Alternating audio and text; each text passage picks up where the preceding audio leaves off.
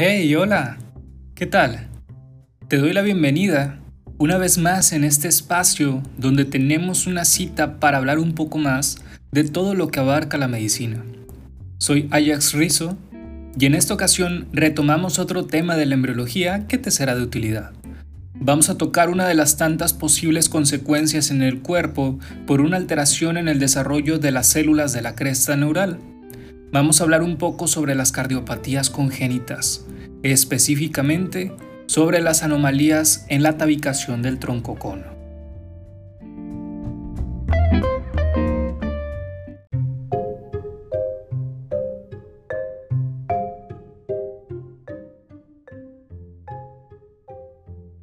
El sistema cardiovascular representa uno de los sistemas más importantes de estudio en la embriología, pues las cardiopatías congénitas son la malformación más frecuente.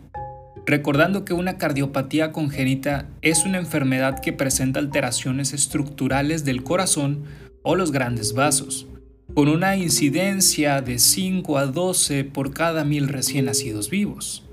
Vamos a poner un poco de contexto antes de hablar de las tres cardiopatías congénitas del día de hoy.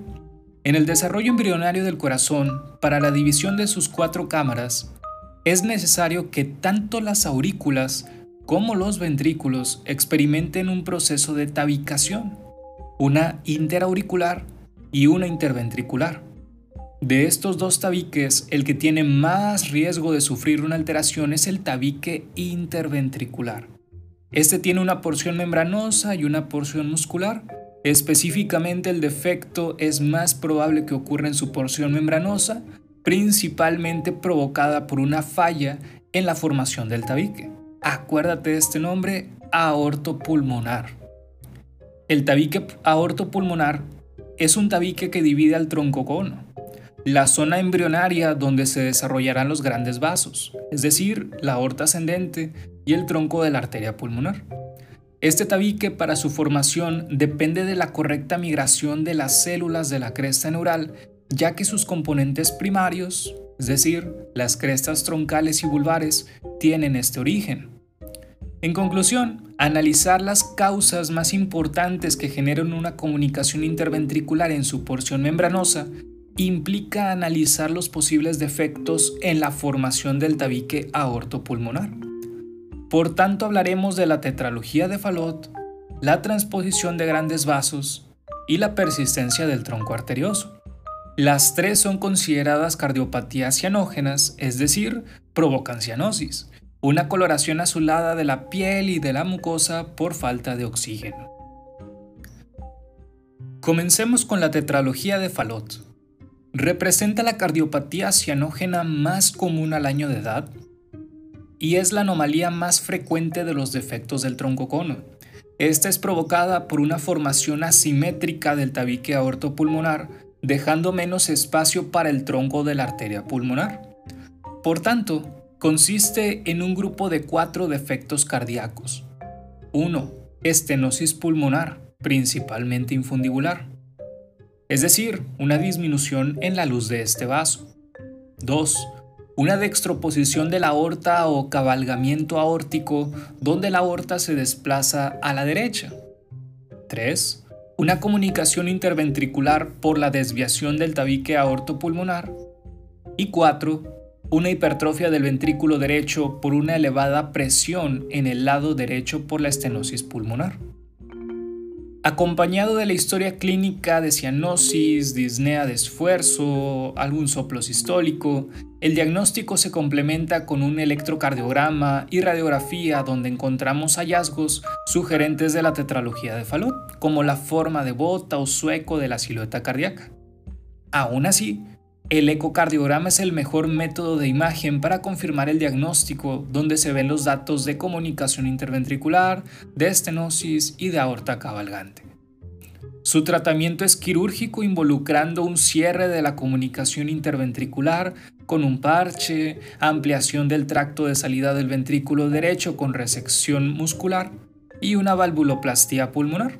Existe un tratamiento paliativo conocido como derivación de blaloctosin, modificada que se puede utilizar de forma inicial en los recién nacidos con bajo peso o anatomía compleja. Al final de cuentas, la mayoría de los niños sobreviven al tratamiento quirúrgico con una buena calidad de vida. Se dice que aproximadamente un 90% de los casos sobreviven a los 20 años de edad y 85% a los 30 años, casi todos con una buena calidad de vida. En segundo lugar, tenemos a la transposición de grandes vasos. Representa la cardiopatía cianógena más común del recién nacido. El defecto embrionario radica en una falta del giro en el tabique aortopulmonar, ya que normalmente este tiene una forma espiral. Esto provoca la generación de la aorta en el ventrículo derecho y el tronco de la arteria pulmonar en el ventrículo izquierdo. De hecho, esta anomalía es incompatible con la vida, a menos que este defecto venga acompañado de otro que permita la mezcla entre la circulación del lado derecho e izquierdo del corazón, como puede ser una comunicación interventricular, una comunicación interauricular o incluso una persistencia del conducto arterioso. Entonces, curiosamente, una anomalía extra le salva la vida. El cuadro clínico característico es un neonato con cianosis generalizada, eh, taquipnea, entre otros. El examen físico no revela algún hallazgo positivo extra, pero nuevamente el diagnóstico se confirma mediante ecocardiografía bidimensional, específicamente con algo especial llamado estudios de flujo Doppler color. El tratamiento consiste en tratar la acidosis metabólica provocada por la escasa oxigenación tisular, ya que el tejido, al no tener oxígeno, entra en un metabolismo anaerobio y toda la vía se desvía hacia la formación de ácido láctico.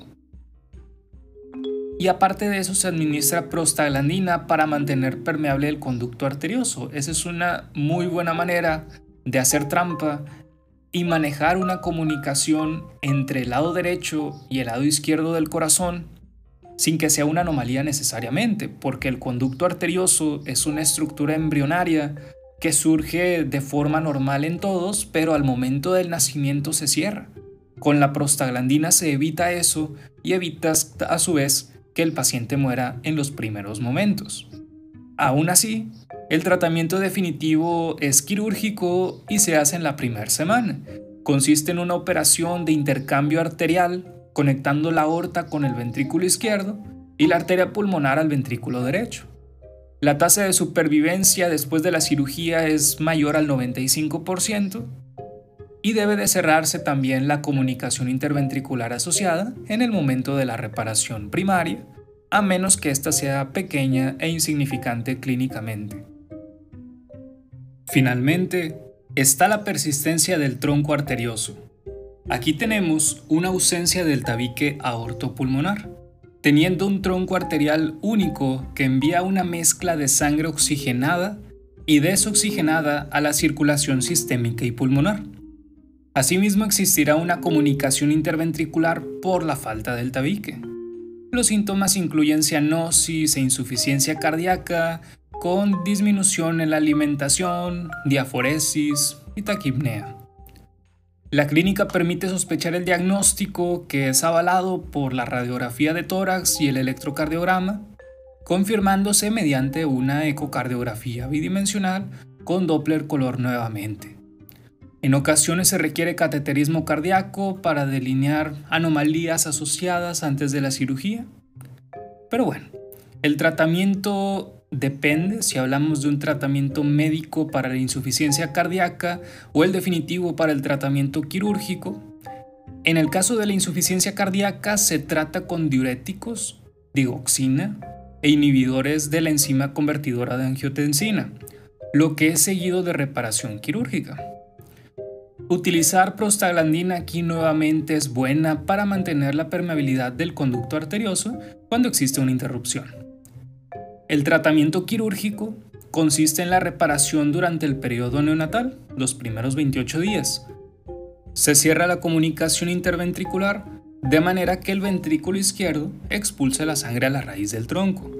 Usualmente la continuidad entre el ventrículo derecho y la confluencia de las arterias pulmonares se logra utilizando un conducto que tenga o no una válvula. De esta manera, hemos exitosamente logrado dar un vistazo que pudiera parecer sencillo, pero no tanto en realidad porque se han analizado datos completos sobre las tres principales cardiopatías que involucran alguna alteración en el desarrollo del tabique aortopulmonar en la zona del tronco cono. Con esto terminamos nuestra cita. Espero estos minutos hayan sido del mayor provecho posible. Si te quedaste con alguna duda, házmela saber en mi Instagram arroba doctor.ajaxr, que con gusto estoy para ayudarte. Te invito a participar activamente, dime los comentarios que gustes y mantente al tanto para la elección del próximo episodio, donde seguiremos descubriendo más de los temas que la medicina nos ofrece. Y poco más. Sigan atentos y nos vemos. Hasta la próxima.